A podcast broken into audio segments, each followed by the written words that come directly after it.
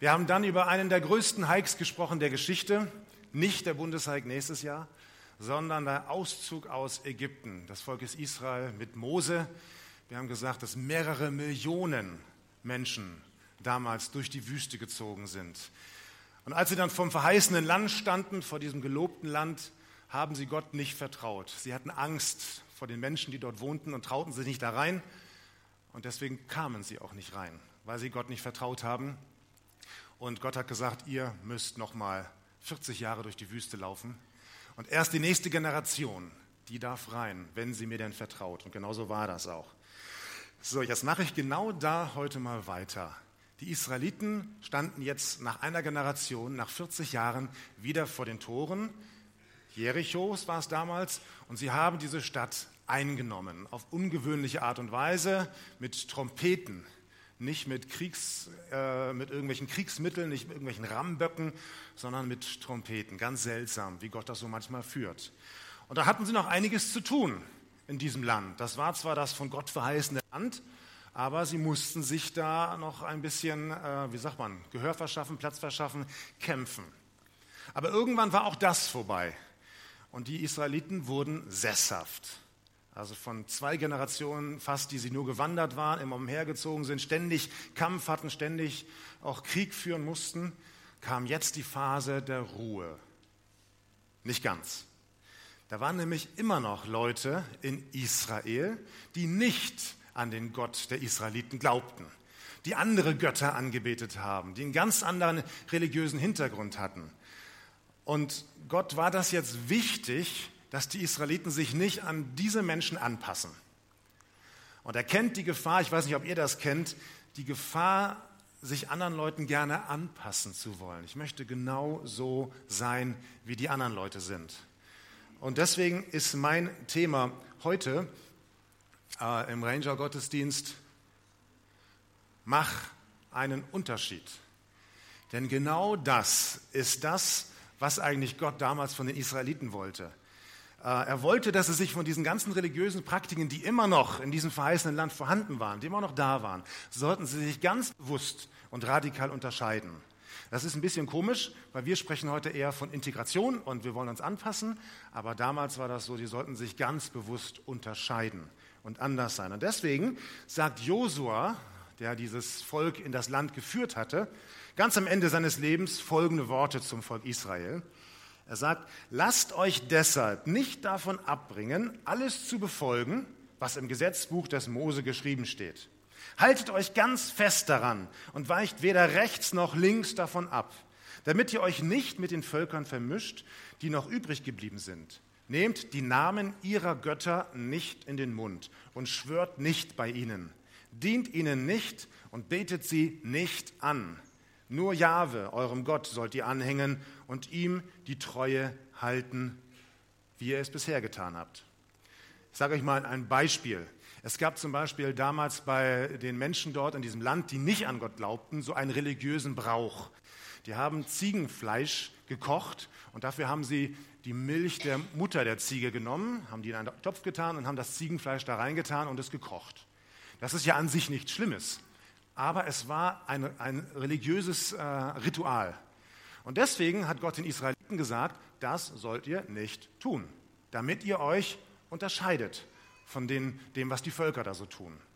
Ein anderes Beispiel. Gott wollte nicht, dass die Israeliten gegenseitig gegeneinander kämpfen und Rache nehmen. Wenn irgendwas mal passiert ist, irgendein Vorfall war, dann sollten sie sich nicht sich rächen oder Blutrache nehmen, sondern es sollte gerecht zugehen. Das ist jetzt kein religiöses Symbol, aber trotzdem war es halt schlecht, das zu tun, deswegen sollten sie es nicht tun. Es gab also bestimmte Gesetze, bestimmte Regeln, die, sollten dazu führen, dass sie sich unterscheiden. Und zwar nicht, ich muss, ich muss jetzt die ganzen Gebote in der Bibel befolgen, sondern das war eher so, die waren stolz. Die haben gesagt, boah, cool, Gott hat uns eigene Regeln gegeben, die sind von Gott persönlich und wir dürfen nach diesen Regeln leben. Das sollte eigentlich eine Ehre sein. Ich brauche das alles nicht tun. So, jetzt mal eine Frage an die Leoparden. Meint ihr, die Israeliten haben das geschafft, sich immer von den Völkern zu unterscheiden? Richtig, wenn ich schon so komisch frage, ne, dann ist die Antwort wahrscheinlich nein. Nein, sie haben es nicht geschafft. Sie konnten sich nicht von den äh, anderen Völkern unterscheiden. Sie haben sich angepasst. Sie haben die ganzen religiösen Bräuche übernommen, bis dahin, dass sie ihren eigenen Gott, der sie mal aus Ägypten rausgeführt hat, komplett vergessen hatten. So weit ging das. Sie haben an alles Mögliche geglaubt, nur nicht mehr an Gott. Eigentlich komisch. Es waren ja eigentlich, eigentlich war die Mehrzahl der Menschen in diesem Land, die an Gott glaubten aber ein paar wenige taten das nicht. Und alle Israeliten haben sich im Laufe der Jahre und Jahrhunderte negativ angepasst. Jetzt können wir darüber schimpfen und meckern, oh, die Israeliten, die konnten das nicht. Wenn wir an ihrer Stelle gewesen wären, wir könnten das. Ah, da bin ich mir gar nicht so ganz sicher. Denn die meisten Menschen, auch heute, wollen gar nicht anders sein. Wir wollen uns gar nicht unterscheiden. Denn wer anders ist, ihr kennt das aus der Schule, der wird auch ganz schnell ausgegrenzt. Es besteht die Gefahr, dass man ausgelacht wird, weil man irgendwie anders ist. Du musst nur andere Klamotten anhaben. Ja, es gab so einen, den Film, wer kennt den, Kevin allein zu Hause? Da sagt Kevin an einer Stelle mal, boah, für so einen Pullover, da kann man in der Schule verhauen werden. Und deswegen zieht man so einen Pullover lieber nicht an. Wir wollen uns anpassen. Wir wollen so sein wie alle anderen auch. Wir singen bei den Rangern manchmal das Lied Sei ein lebendiger Fisch schwimme doch gegen den Strom. Und da heißt es in einem Vers, habe doch den Mut, auch einmal anders zu sein, als die meisten Leute um dich her. Wenn sie dich auch alle als nicht ganz normal verschreien, frage du nur, was will denn der Herr? Aber um ehrlich zu sein, viele Ranger haben ja schon ein Problem damit, diese Kluft außerhalb der Stammtreffs zu tragen. Denn wer so eine Kluft anhat und zu Rewe geht oder im Bus fährt, der fällt auf der wird angestarrt von den Leuten. Und das wollen wir nicht. Das ist uns unangenehm. Wir wollen lieber nicht auffallen. Wir wollen lieber nicht anders sein. Lieber möglichst modisch sein, weil die Kluft, das ist ja nun nicht der letzte Schrei. Ja, da gibt es ja nun deutlich modischere Entwürfe heutzutage. Und wir wollen lieber angepasst sein. Wir wollen das anziehen, was alle Leute anziehen. Wir wollen die Musik hören, die alle Leute hören. Wir wollen das tun, was alle unsere Freunde auch machen. Wir wollen uns nach Möglichkeit nicht unterscheiden. Und ganz selten fragen wir, was will denn der Herr? Was will denn Jesus? Ich weiß nicht, ob ihr das, euch daran erinnert, es gab früher so Armbänder. Und da stand drauf W-W-J-D. What would Jesus do? Was würde Jesus tun? Es gab mal eine Zeit, da hat sich das jeder umgebunden, um immer so diese Frage vor Augen zu haben, wenn ich jetzt unterwegs bin, wenn ich beim Einkaufen bin, wenn ich in der Uni bin, wenn ich in der Schule bin, und ich komme in alle möglichen Situationen. Wie würde sich Jesus wohl verhalten in dieser Situation? Was würde Jesus tun? Und es ist tatsächlich so, dass auch wir als Christen Werte haben, die in dieser Welt so, in dieser Gesellschaft nicht mehr existieren. Und auch Jesus sagt zu uns, wer an Jesus glaubt, ihr sollt euch unterscheiden von dem Rest der Welt. Ihr sollt euch nicht komplett anpassen sondern ihr sollt euch unterscheiden. Man soll merken, dass irgendwas bei euch anders ist. Diese Regeln finden wir in der Bibel und von diesen Regeln abgeleitet sind unsere Roll Ranger Regeln. Die acht Roll Ranger Regeln, die man so, äh, das sind die blauen Zacken in unserem Stern. Das sind acht Roll Ranger Regeln, die eigentlich jeder Ranger auswendig können muss, wenn er die Aufnahmeprüfung macht und diesen Stern auch tragen will. Und ich möchte mal mit euch durchgehen. Ich frage Sie jetzt nicht ab, keine Sorge. Ja, die erste Regel lautet, ein Royal Ranger ist wachsam, körperlich, geistig und geistlich. Und ich mache das, mal bewusst langsam und dann könnt ihr mal darüber nachdenken, lebe ich eigentlich nach diesen Regeln? Wir sagen die alle auf als Royal Ranger immer wieder. Ihr habt sie mal auswendig gelernt. Aber es geht ja nicht darum, das runterzurattern, so wie manche Leute die zehn Gebote auswendig lernen. Ich kann sie, ich kann alle zehn Gebote auswendig. Das ist nicht das Ziel. Das Ziel ist es ja danach zu leben. Und das ist eine schwierige Sache manchmal. Die zweite Ranger-Regel ist, ein Ranger ist rein. Körperlich, in seinen Gedanken und im Reden. Ja, da haben wir manchmal so unsere Schwierigkeiten. Auch auf den Sommercamps, da ist das Reden nicht immer so ganz rein. Da laufen so manche Schimpfwörter rum, die nicht unbedingt sein müssen. Ist zwar cool, weil angesagt und weil man das zurzeit so macht, aber man muss ja nicht alles nachmachen, was alle anderen in der Schule machen, oder? Man kann sich ja auch mal unterscheiden. Ein Royal Ranger ist ehrlich. Er lügt, betrügt und stiehlt nicht. Jetzt sagen die Eltern vielleicht, ja, ja, Kinder, hört mal gut zu und macht das. Aber mal eine Frage, wie war dann eure letzte Steuererklärung? Wie viel Ehrlichkeit war denn da?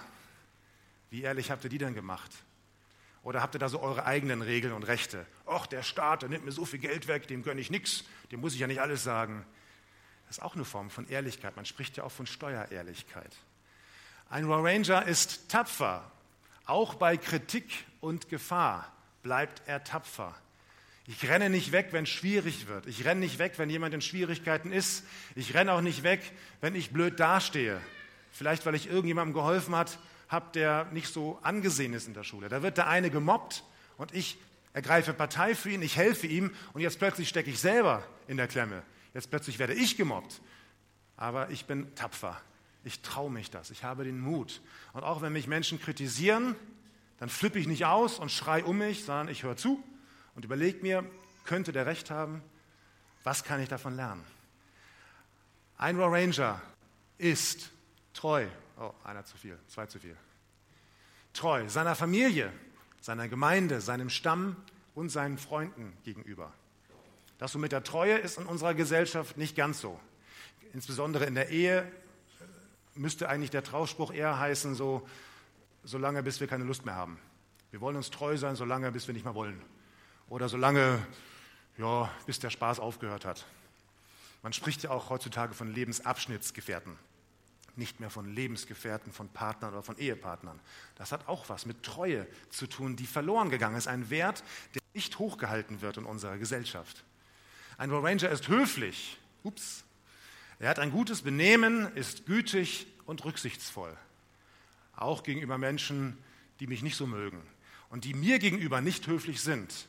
Ich erwidere das dann mit Höflichkeit. Denn wir haben auch eine goldene Regel, die lautet, was ihr Ja, kam ein bisschen langsam. Alles, was ihr für euch von den Menschen erwartet, das tut ihn auch. Wenn jemand zu mir nicht höflich ist, bin ich trotzdem zu ihm höflich. Denn ich erwarte das eigentlich, dass die Menschen zu mir höflich sind. Deswegen bin ich es. Wachsam, rein ehrlich, tapfer, treu, höflich. Ein Ranger ist gehorsam vor Gott und dem Gewissen gegenüber Eltern, Leitern und Vorgesetzten. Ist das ein Problem für dich? Denk mal drüber nach. Ein Raw Ranger ist geistlich. Er betet, liest die Bibel und zeugt von Jesus Christus. Ja, wer macht denn sowas heutzutage noch? Wer liest denn noch in der Bibel? Das ist doch ein uraltes Buch.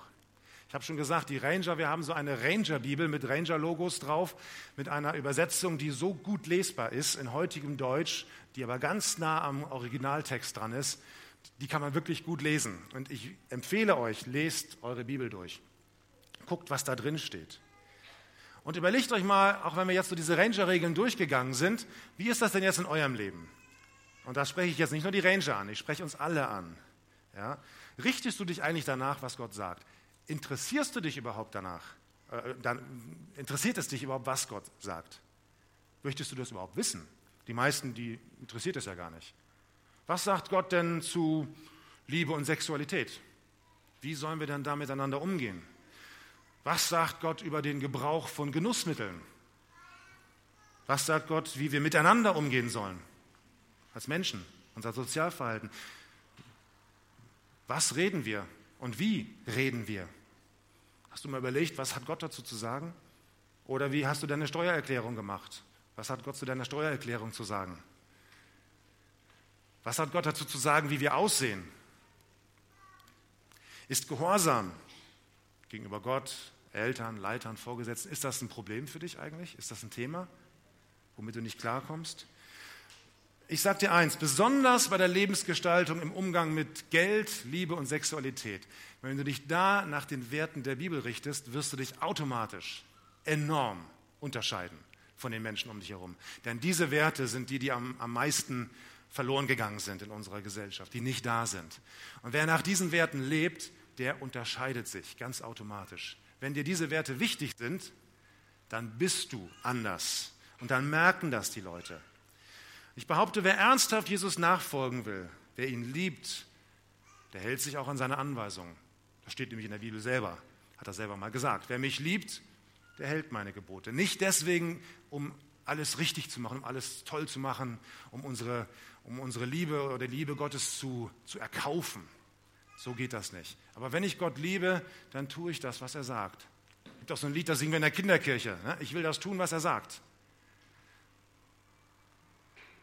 Wer Jesus nachfolgen will, hat ein ganz anderes Ziel in seinem Leben. Es geht nicht mehr darum, ein Maximum an Erfolg zu haben oder möglichst viel Spaß zu haben. Man hat früher auch von der Spaßgesellschaft gesprochen, aber das ist jetzt nicht mehr das Ziel. Das heißt nicht, dass wir keinen Spaß mehr haben dürfen, aber es ist nicht unser Lebensziel. Ja, wir gehen anders mit Erfolg um, mit Macht, mit Geld. Und deswegen mal so diese drei Gedanken, wenn wir einen Unterschied machen wollen. Wer Jesus nachfolgen will, hat Jesus zum Vorbild. Wer Jesus nachfolgen will, der will Jesus ähnlicher werden. Und wer Jesus nachfolgen will, der will am Ende seines Lebens bei Jesus im Himmel sein oder ankommen. Aber ganz ehrlich, wir sind ja auch ehrlich als Ranger, ne? das ist ja eine unserer Regeln. Wir wollen ja nicht heucheln, wir wollen nicht so tun, als ob. Das fällt uns manchmal sehr schwer. Das klappt nicht immer. Wir bemühen uns vielleicht, aber sehr oft machen wir alles Mögliche falsch. Wir fallen wieder in alte, schlechte Gewohnheiten. Das ist so. Wir wollen doch eigentlich Jesus nachfolgen, wir wollen doch eigentlich alles richtig machen, tun es aber doch nicht. Selbst Paulus hat das schon mal gesagt. Der sagt, boah, all das Gute, was ich eigentlich tun will, das tue ich nicht. Äh, ja, und all das Schlechte, was ich nicht tun will, das tue ich. Muss man aufpassen, dass man das Ja und Nein nicht durcheinander bringt. Ich tue das, was ich nicht will. Und was ich will, tue ich nicht. Das ist manchmal ein Problem, was wir haben. Und das geht uns allen so. Das geht mir so, das geht Pastor Carsten Buck so, das geht dem Präsers des BFP so. Keiner von uns ist perfekt. Aber das Gute ist, wenn wir hinfallen, dann dürfen wir Jesus um Vergebung bitten und wieder aufstehen und weitergehen, bis wir das nächste Mal hinfallen. Und dann dürfen wir Jesus um Vergebung bitten, aufstehen und weitergehen, bis wir das nächste Mal hinfallen. Und dann dürfen wir Jesus um Vergebung bitten, wieder aufstehen und weitergehen, bis wir das nächste Mal hinfallen. Dann dürfen wir wieder aufstehen und Jesus um Vergebung bitten. So läuft das. Nur nicht liegen bleiben. Fehler machen wir alle, nur nicht liegen bleiben.